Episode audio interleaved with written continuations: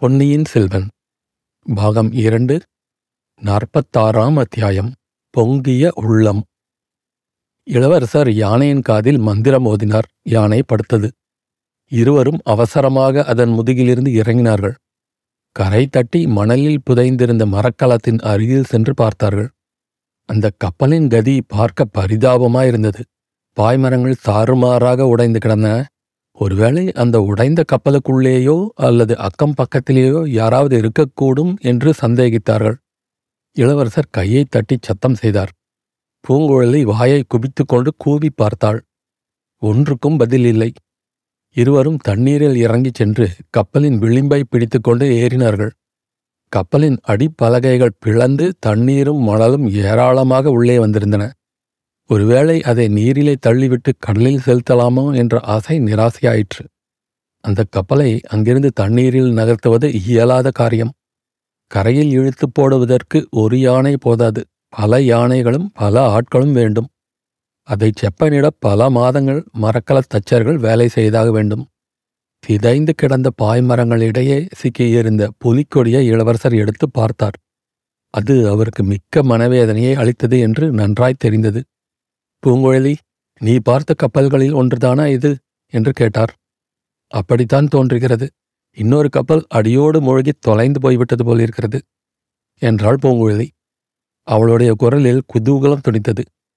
என்ன இவ்வளவு உற்சாகம் என்று இளவரசர் கேட்டார். தங்களை சிறைப்படுத்தி கொண்டு போவதற்கு வந்த கப்பல்கள் மூழ்கி தொலைந்து போனால் எனக்கு உற்சாகமாக இராதா என்றாள் பூங்குழலி. நீ உற்சாகப்படுவது தவறு சமுத்திரகுமாரி. ஏதோ விபரீதமாக நடந்து போயிருக்கிறது. புலிக்கொடி தாங்கிய மரக்காலத்துக்கு இந்த கதி நேர்ந்தது எனக்கு வேதனை அளிக்கிறது. இது எப்படி நேர்ந்தது என்றும் தெரியவில்லை.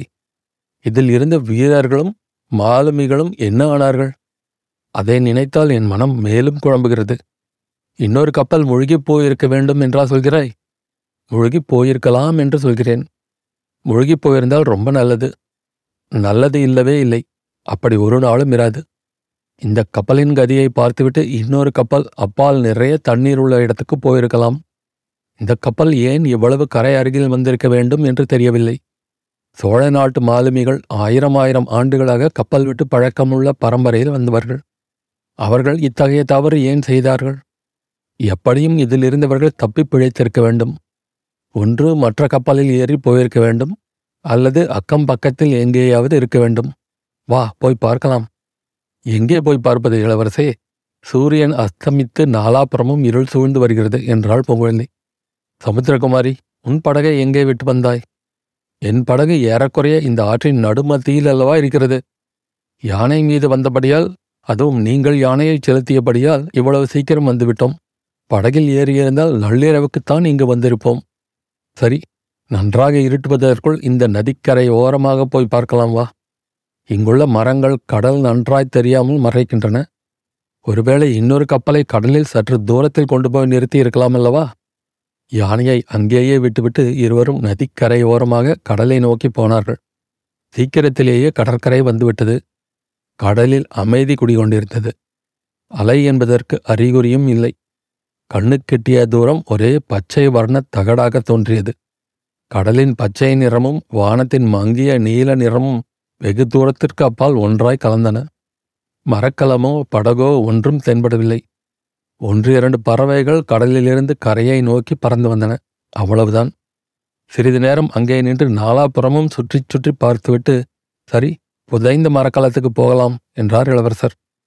இருவரும் வந்த வழியே திரும்பி நடக்கத் தொடங்கினார்கள். பூங்குழலி, நீ எனக்கு செய்த உதவியை என்றும் மறக்க மாட்டேன். ஆனால் இங்கே நாம் பிரிந்துவிட வேண்டியதுதான் என்றார் இளவரசர். பூங்குழலி மௌனமாயிருந்தாள். நான் சொல்கிறது காதில் விழுந்ததா? அந்த புதைந்த கப்பலிலேயே நான் காத்திருக்க தீர்மானித்து விட்டேன். சேனாதிபதி முதலியவர்கள் எப்படியும் இந்த இடத்தை தேடிக்கொண்டு வந்து சேர்வார்கள். அவர்களுடன் கலந்து ஆலோசித்து மேலே செய்ய வேண்டியதை பற்றி முடிவு செய்வேன். ஆனால் உனக்கு இனி இங்கே வேலை இல்லை. உன் படகை தேடி பிடித்து போய்விடு. என் தந்தையை பற்றி நான் கூறியதை நினைவில் வைத்துக்கொள். பூங்குழலி தயங்கி நின்றாள். அங்கிருந்த மரம் ஒன்றின் மீது சாய்ந்தாள். அதன் தாழ்ந்த கிளை ஒன்றை அவள் பிடித்து கொண்டாள். என்ன சமுத்திரகுமாரி, என்ன? ஒன்றுமில்லை இளவரசே. இங்கே தங்களிடம் விடை பெற்றுக் கொள்கிறேன். போய் வாருங்கள். கோபமா பூங்குழலி? கோபமா? தங்களிடம் கோபம் கொள்ள இந்த பேதைக்கு என்ன அதிகாரம்? அவ்வளவு அகம்பாவம் நான் அடைந்து விடவில்லை. பின்னர் ஏன் திடீரென்று இங்கே நின்று விட்டாய்? கோபம் இல்லை ஐயா, களைப்புத்தான். நான் உறங்கி 2 நாள் ஆகிறது. இங்கேயே சற்று படுத்திருந்து விட்டு என் படகையை தேடிக்கொண்டு போகிறேன். அது பௌர்ணமிக்கு மறுநாள். ஆகையால் அச்சமயம் கீழே கடலில் சந்திரன் உதயமாகி கொண்டிருந்தது. 2 மங்கிய கிரணங்கள் பூங்கோழலின் முகத்திலும் விழுந்தன. இளவரசர் அந்த முகத்தை பார்த்தார். அதில் குடிகொண்டிருந்த சோர்வையும் களைப்பையும் பார்த்தார். கண்கள் பஞ்சடைந்து இமைகள் தாமாக மூடிக்கொள்வதையும் பார்த்தார். சந்திரன் உதயமாகும்போது செந்தாமரை குவிதல் இயற்கைதான். ஆனால் பூங்குழலியின் முகத்தாமரை அப்போது குவிந்தது என்று மட்டும் சொல்வதற்கில்லை. அது வாடி வதங்கி சோர்ந்து போயிருந்தது. பெண்ணே, தூங்கி 2 நாளாயிற்று என்றாயே, சாப்பிட்டு எத்தனை நாள் ஆயிற்று என்றார். சாப்பிட்டும் 2 நாளைக்கு மேல் ஆயிற்று. தங்களுடன் இருந்த வரையில் பசியே தெரியவில்லை. என் மூடத்தனத்தை என்னவென்று சொல்வது? இன்று பகல் நாங்கள் எல்லோரும் வயிறு புடைக்க விருந்துண்டோம். நீ சாப்பிட்டாயா என்று கூட கேட்க தவறிவிட்டேன். வா பொங்குழலி, என்னுடன் அந்த புதைந்த கப்பலுக்கு வா. அதில் தானியங்கள் சிதறி கிடந்ததை பார்த்த ஞாபகம் இருக்கிறது. அந்த தானியங்களை திரட்டி இன்று இரவு கூட்டாஞ்சோறு சமைத்து உண்போம். சாப்பிட்ட பிறகு நீ உன் வழியே போகலாம். ஐயா, சாப்பிட்டால் உடனே அங்கேயே படுத்து தூங்கிவிடுவேன். இப்போதே கண்ணை சுற்றுகிறது. அதனால் என்ன, நீ அந்த புதைந்த கப்பலில் நிம்மதியாக படுத்து தூங்கு. நானும் யானையும் கரையிலிருந்து காவல் காக்கிறோம். பொழுது விடிந்ததும் நீ உன் படகை தேடிப்போ. இவ்விதம் சொல்லி இளவரசர் பூங்குழலியின் கரத்தை பற்றி அவளை தாங்குவார் போல நடத்தி அழைத்து கொண்டு போனார். உண்மையிலேயே அவளுடைய கால்கள் தள்ளாடின என்பதை கண்டார். அந்த பெண்ணின் அன்புக்கு 7 உலகிலும் இணை ஏது என்று எண்ணிய போது அவருடைய கண்களில் கண்ணீர் துளித்தது. புதைந்திருந்த கப்பலுக்கு அவர்கள் திரும்பி வந்து சேர்ந்தபோது அக்கப்பலுக்கு பின்னால் புகை கிளம்புவதைக் கண்டு திடுக்கிட்டார்கள். ஒருவேளை அந்த கப்பலைச் சேர்ந்தவர்கள் எங்கேயாவது போயிருந்து திரும்பி வந்திருக்கலாம் அல்லவா? திடீரென்று அவர்கள் முன்னால் தோன்றினால் ஏதாவது ஒன்று கிடக்க ஒன்று நேரிடக்கூடும். ஆகையால் மெல்ல மெல்ல சத்தமிடாமல் சென்றார்கள். வெகு சமீபத்தில் அவர்கள் போன பிறகும் பேச்சுக்குரல் ஒன்றும் கேட்கவில்லை. மறைவில் இருப்பவர்கள் யார், அவர்கள் எத்தனை பேர் என்றும் தெரியவில்லை. வள்ளிக்கிழங்கு சுடும் மனம் மட்டும் கம் என்று வந்தது. பூங்குழலியின் நிலையை இப்போது இளவரசர் நன்கு அறிந்திருந்தபடியால் அவளுடைய பசியை தீர்ப்பது முதலாவது காரியம் என்று கருதினார். ஆகையால் வந்தது வரட்டும் என்று கப்பலை சுற்றி கொண்டு அப்பால் சென்று பார்த்தார். அங்கே அடுப்பு மூட்டி சமைப்பதற்கு ஏற்பாடுகள் செய்து கொண்டிருந்தது ஒரு பெண்மணி என்று தெரிந்தது. யார் அந்த பெண்மணி என்பதும் அடுத்த கணத்திலேயே தெரிந்து போயிற்று. அந்த மூதாட்டி இவர்களை கண்டு ஆச்சரியப்பட்டதாக தெரியவில்லை. இவர்களை எதிர்பார்த்தவளாகவே தோன்றியது. வாய்ப்பேச்சின் உதவியின்றி இவர்களை அம்மூதாட்டி வரவேற்றாள். சற்று நேரத்துக்கெல்லாம் அமுதும் படைத்தாள். பழையாறை அரண்மனையில் அருந்திய ராஜபோகமான விருந்துகளையெல்லாம் காட்டிலும் இம்மூதாட்டி அளித்த வரகரிசி சோறும் வள்ளிக்கிழங்கும் சுவை மிகுந்ததாக இளவரசருக்கு தோன்றியது. சாப்பிட்ட பிறகு 3 பேரும் கப்பலின் தளத்துக்கு போய் சேர்ந்தார்கள். சந்திரன் இப்போது நன்றாகவே மேலே வந்திருந்தான். கப்பலின் தளத்திலிருந்து பார்த்தபோது கடலும் தொண்டைமானாரும் ஒன்றாக கலக்கும் இடமும் அதற்கு அப்பால் பரந்த கடலும் தெரிந்தன. முன்மாலை இருள் வேளையில் பச்சை தாமிர தகட்டை போல் தோன்றிய கடல் இப்போது பொன்வண்ண நிலாவின் கிரணங்களினால் ஒளி பெற்று தங்கத் தகடாக திகழ்ந்தது. அவர்கள் இரவில் திறந்த வெளியில் சுற்றிலும் நீர் சூழ்ந்த இடத்தில் இருந்த போதிலும் புழுக்கத்தினால் உடம்பு வியர்த்தது. காற்று என்பது லவலேசமும் இல்லை. இதை பற்றி இளவரசர் பூங்குழலியிடம் கூறியதை அந்த மூதாட்டி எப்படியோ தெரிந்து கொண்டாள். வானத்தில் சந்திரனை சுற்றி ஒரு சாம்பல் நிற வட்டம் ஏற்பட்டிருப்பதை சுட்டிக்காட்டினாள். சந்திரனை சுற்றி வட்டமிட்டிருந்தால் புயலும் மழையும் வரும் என்பதற்கு அடையாளம் என்று பூங்குழலி விளக்கி கூறினாள். புயல் வருகிற போது வரட்டும், இப்போது கொஞ்சம் காற்று வந்தால் போதும் என்றார் இளவரசர். பிறகு அந்த மூதாட்டி எப்படி அவ்வளவு சீக்கிரத்தில் அங்கு வந்து சேர்ந்திருக்க முடியும் என்று தமது வியப்பை தெரிவித்தார். என் அத்தைக்கு இது ஒரு பெரிய காரியமல்ல, இதைவிட அதிசயமான காரியங்களை அவர் செய்திருக்கிறார் என்றாள் பூங்குழலி. மேலும் தங்களிடம் அவருக்கு இருக்கும் அன்புக்கும் அளவே கிடையாது. அன்பின் சக்தியினால் எதைத்தான் சாதிக்க முடியாது என்றாள். இந்த பேச்சையும் அந்த மூதாட்டி எப்படியோ தெரிந்து கொண்டு பூங்குழலியின் முகத்தை திருப்பி ஒரு திக்கை சுட்டி காட்டினாள். அங்கே அவர்கள் ஏறி வந்த யானை நின்று கொண்டிருந்தது. அதற்கு பக்கத்தில் கம்பீரமான உயர்ந்த சாதி குதிரை ஒன்று நின்றதைக் கண்டு இருவரும் அதிசயித்தார்கள். இந்த குதிரையின் மீது ஏறி இவர் வந்தாரா என்ன? இவருக்கு குதிரை ஏற தெரியுமா என்று இளவரசர் வியப்புடன் கேட்டார். அத்தைக்கு தெரியாதது ஒன்றும் இல்லை. குதிரை ஏற்றம், யானை ஏற்றம் எல்லாம் தெரியும். படகு வலிக்கத் தெரியும். சில சமயம் காற்றில் ஏறி பிரயாணம் செய்வாரோ என்று நினைக்கத் தோன்றும். அவ்வளவு சீக்கிரம் ஓரிடத்திலிருந்து இன்னொரு இடம் வந்து விடுவார். எப்படி வந்திருக்க முடியும் என்று நமக்கு ஆச்சரியமாயிருக்கும். இளவரசர் அப்போது வேறொரு ஆச்சரியத்தில் மூழ்கியிருந்தார். கரையில் மேய்ந்து கொண்டிருந்த குதிரையின் கம்பீர தோற்றம்தான் அவருக்கு அந்த வியப்பை உண்டாக்கியது. அரபு நாட்டில் வளரும் உயர்ந்த சாதி குதிரைகளில் மிக உயர்ந்த குதிரை அல்லவா இது? இது இங்கே எப்படி வந்தது? எப்படி இந்த மூதாட்டிக்கு கிடைத்தது என்று தமக்கு தாமே சொல்லிக் கொண்டார். பூங்கொழிலி சமிச்சை பாஷையினால் இதை பற்றி ஊமை ராணியிடம் கேட்டாள். ஆம், ஊமை ராணி என்று இனி நாம் அந்த மூதாட்டியை அழைக்கலாம் அல்லவா? யானை இருவத்துறைக்கு பக்கத்தில் இந்த குதிரை கடலிலிருந்து கரையேறியது என்றும் கரையேறியதும் தெரிகட்டு பிரமித்து நின்று கொண்டிருந்ததென்றும் ஊமை ராணி அதை அன்புடன் தட்டி கொடுத்து வசப்படுத்தி அதன் மேல் ஏறிக்கொண்டு வந்ததாகவும் தெரியப்படுத்தினாள். இதை கேட்டு இளவரசரின் வியப்பு மேலும் அதிகமாயிற்று. பேசிக்கொண்டிருக்கும் போதே பூங்குழலியின் கண்ணிமைகள் மூடிக்கொள்வதை இளவரசர் கவனித்தார். ஒன்றுமே தூக்கம் வருகிறது என்று சொன்னாய், நீ படுத்துக்கொள் என்றார். அப்படி சொன்னதுதான் தாமதம். பூங்குழலி அவ்விடமிருந்து சற்று விலகிச் சென்று படுத்து பக்கத்தில் கிடந்த கப்பல் பாய் ஒன்றை எடுத்து போர்த்தி கொண்டாள். படுத்த சிறிது நேரத்துக்கெல்லாம் தூங்கி போனாள். அவள் மூச்சுவிட்ட தோரணையிலிருந்து அவள் தூங்கிவிட்டாள் என்று தெரிந்தது. ஆனால் தூக்கத்திலேயே அவளுடைய வாய் மெல்லிய குரலில் பாட்டு ஒன்றை முணுமுணுத்தது. அலைக்கடலும் ஓய்ந்திருக்க அகக்கடல்தான் பொங்குவதேன். ஆஹா, இதே பாட்டை வந்தியத்தேவன் நேற்று அடிக்கடி முனகிக் கொண்டிருந்தான். இவளிடம்தான் கற்றுக்கொண்டான் போலும். மற்றொரு சமயம் சமுத்திரகுமாரி விழித்து கொண்டிருக்கும்போது பாட்டு முழுவதையும் பாடச் சொல்லி கேட்க வேண்டும் என்று இளவரசர் எண்ணினார். உடனே ஊமை ராணியிடம் அவர் கவனம் சென்றது. ஆஹா, எல்லாருக்கும் தான் சில சமயம் அகக்கடல் பொங்குகிறது, நெஞ்சகம் விமுகிறது. ஆனாலும் வாய்த்திறந்து தன் உணர்ச்சிகளை என்றும் வெளியிட முடியாத இந்த மூதாட்டியின் உள்ள கொந்தளிப்புக்கு உபமானம் ஏது? எத்தனை ஆசாபாசங்கள், எத்தனை மகிழ்ச்சிகள், எத்தனை துயரங்கள், எவ்வளவு கோபதாப ஆத்திரங்கள் எல்லாவற்றையும் இவள் தன் உள்ளத்திலேயே அடக்கி வைத்திருக்கிறாள். எத்தனை காலமாக அடக்கி வைத்திருக்கிறாள். ஊமை ராணி இடம்பெயர்ந்து இளவரசரின் அருகில் வந்து அமர்ந்தாள். அவருடைய தலைமயிரை அன்புடன் கோதிவிட்டாள். அவருடைய இரண்டு கன்னங்களையும் பூவை தொழுவது போல் தன் வலிய வைரமேறிய கரங்களினால் மிருதுவாக தொட்டு பார்த்தாள். இளவரசருக்கு சற்று நேரம் என்ன செய்வது என்றே தெரியவில்லை.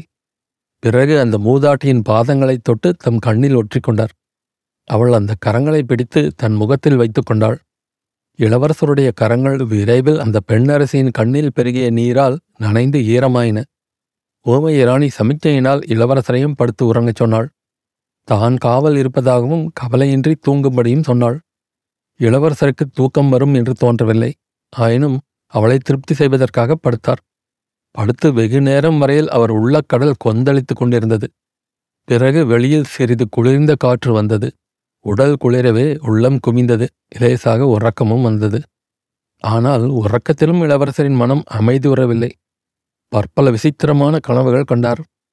அரபு நாட்டு சிறந்த குதிரை ஒன்றின் மீது ஏறி வானவெளியில் பிரயாணம் செய்தார். மேக மண்டலங்களை கடந்து வானுலகில் புகுந்தார். அங்கே தேவேந்திரன் அவரை ஐராவதத்தில் ஏற்றி அழைத்துச் சென்றான். தன்னுடைய இரத்தின சிங்காதனத்தில் அவரை உட்காரச் சொன்னான். ஓ, இது எனக்கு வேண்டாம்.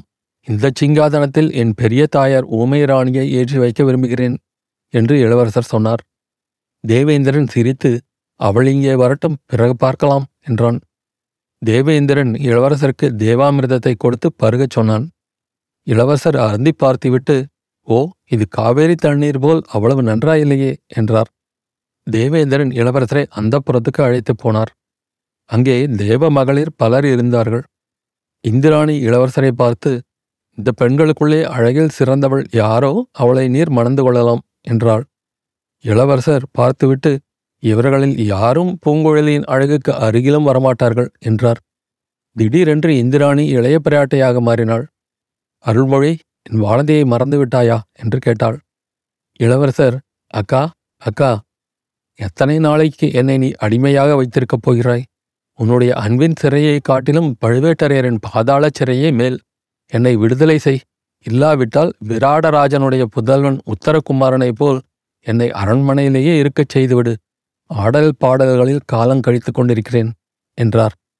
இளைய பிராட்டி குந்தவை தன் பவழச் செவிதழ்களில் காந்தள் மலரை ஒத்த விரலை வைத்து அவரை வியப்புடன் நோக்கினாள். அருள்மொழி, நீ ஏன் இப்படி மாறி போய்விட்டாய்? யார் உன் மனத்தை கெடுத்தார்கள்? ஆம் தம்பி, அன்பு என்பது ஓர் அடிமைத்தனம்தான். அதற்கு நீ கட்டுப்பட்டுத்தான் ஆக வேண்டும் என்றாள். இல்லை அக்கா, இல்லை, நீ சொல்வது தவறு. அடிமைத்தனம் இல்லாத அன்பு உண்டு. உனக்கு அதை காட்டட்டுமா? இதோ கூப்பிடுகிறேன் பார். பூங்குழலி, பூங்குழலி, இங்கே வா என்று கூவினார். பலபலவென்று பொழுது விடியும் சமயத்தில் பூங்குழலி குதிரையின் காலடி சத்தம் கேட்டு விழித்து கொண்டாள். ஊமை ராணி குதிரை மேல் ஏறி புறப்படுவதை பார்த்தாள். அவளை தடுப்பதற்காக எழுந்து ஓடினாள். அவள் கப்பலில் இருந்து இறங்கி கரைக்குச் செல்வதற்கு முன்னால் குதிரை பறந்து சென்றுவிட்டது. உதய நேரம் மிக்க மனோகரமாயிருந்தது. பூங்குழலியின் உள்ளத்தில் என்றும் இல்லாத உற்சாகம் ததும்பியது. அங்கிருந்தபடியே கப்பலின் மேல் தளத்தை பார்த்தாள். இளவரசர் தூங்கிக் கொண்டிருந்தார். பூங்குழலி நதிக்கரை ஓரமாக பறவைகளின் இனிய கானத்தை கேட்டுக்கொண்டு நடந்தாள். ஒரு மரத்தின் வளைந்த கிளையில் ஒரு பெரிய இராட்சச கிளி உட்கார்ந்திருந்தது. பூங்குழலியைக் கண்டு அது அஞ்சவில்லை. எங்கே வந்தாய் என்று கேட்பது போல் அவளை உற்று பார்த்தது. கிளித்தோழி, இன்னும் சற்று நேரத்துக்கெல்லாம் இளவரசர் இங்கிருந்து போய்விடுவார். பிறகு எனக்கு நீதான் துணை. என்னோடு பேசுவாயல்லவா என்று பூங்குழலி கேட்டாள். அச்சமயம் பூங்குழலி, பூங்குழலி என்ற குரல் கேட்டது. முதலில் கிளிதான் பேசுகிறது என்று நினைத்தாள். இல்லை, குரல் கப்பலில் இருந்து வருகிறது என்று உணர்ந்தாள். இளவரசர் அழைக்கிறார் என்று அறிந்து குதித்து ஓடினாள். ஆனால் கப்பல் மேலேறி பார்த்தபோது இளவரசர் இன்னமும் தூங்கிக் கொண்டிருந்தார். பூங்குழலி அவர் அருகில் சென்றபோது அவருடைய வாய் மீண்டும் பூங்குழலி என்று முணுமுணுத்தது.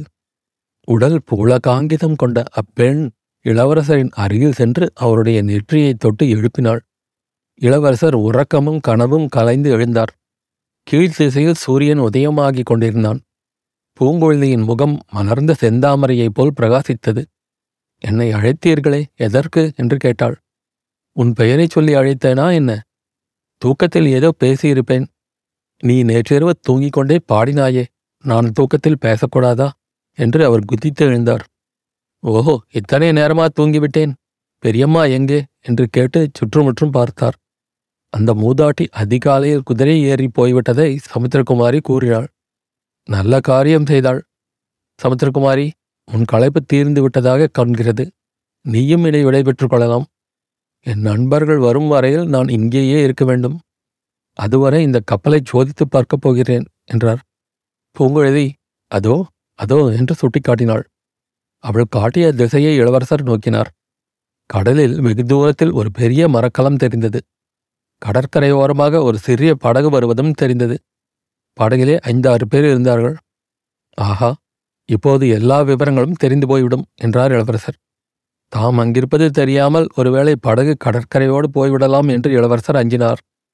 ஆகையால் உடனே புதைந்த கப்பலிலிருந்து கீழிறங்கி நதிக்கரையோரமாக கடற்கரையை நோக்கி சென்றார். பூங்குழலி அவரை தொடர்ந்து சென்றாள். யானையும் அவர்களை பின்தொடர்ந்து அசைந்து ஆடிக்கொண்டு சென்றது. கடற்கரையில் போய் நின்றார்கள். மரக்கலம் அவர்களை விட்டு தூர தூர போய்க் கொண்டிருந்தது. படகு அவர்களை நெருங்கி நெருங்கி வந்து கொண்டிருந்தது. முதலில் பின்னால் ஒதுங்கி நின்ற பூங்குழலி ஆர்வம் காரணமாக சிறிது நேரத்துக்குள் முன்னால் வந்துவிட்டாள். இளவரசருடைய மனக்கவலைகளுக்கிடையே பூங்குழலியின் ஆர்வம் அவருக்கு களிப்பை ஊட்டியது. அவர் முகத்தில் குறுநகை ததும்பியது. அவர் மனக்கவலை கொள்ள காரணங்களும் நிறைய இருந்தன. தூரத்திலே போய்கொண்டிருந்த கப்பலில் தாமும் போயிருக்க வேண்டும் என்றும் அதை தன்னை விட்டுவிட்டு தூர தூர போய்கொண்டிருந்ததாகவும் அவருக்கு தோன்றியது. அது மட்டுமன்று, கிட்ட நெருங்கி வந்து கொண்டிருந்த படகிலே ஒரு ஆள் குறைவாயிருந்ததாக காணப்பட்டது. இருக்க வேண்டிய ஒருவர் அதில் இல்லை. ஆம், அதோ சேனாதிபதி இருக்கிறார், திருமலை அப்பர் இருக்கிறார், உடன் வந்த வீரர்கள் இருக்கிறார்கள், படகோட்டிகள் இருக்கிறார்கள். ஆனால் அந்த வாணர் குலத்து வாலிபனை மட்டும் காணோம். வல்லத்தரையன் எங்கே? அந்த உற்சாக புருஷன், அசகாய சூரன், அஞ்சா நெஞ்சம் படைத்த தீரன், இளைய பிராட்டி அனுப்பி வைத்த அந்தரங்க தூதன் எங்கே? 2 நாள்தான் பழகியிருந்த போதிலும் இளவரசருக்கு நெடுநாள் பழக்கப்பட்ட நண்பன் போல அவனாகியிருந்தான். அவனுடைய குணாதிசயங்கள் அவ்வளவாக இளவரசருடைய மனத்தை கவர்ந்திருந்தன. அவனை படகில் காணாததும் அரிதில் கிடைத்த பாக்கியத்தை இழந்தது போல் இளவரசருக்கு வேதனை உண்டாயிற்று. படகை இன்னும் நெருங்கி கரையோரம் வந்ததும் சேனாதிபதி முதலியவர்கள் தாவி கரையில் குதித்தார்கள். சேனாதிபதி பூதி விக்ரமகேசரி ஓடி வந்து இளவரசரை கட்டிக்கொண்டார். ஐயா, நல்ல காரியம் செய்தீர்கள். எங்களை இப்படி கதிகலங்க அடிக்கலாமா?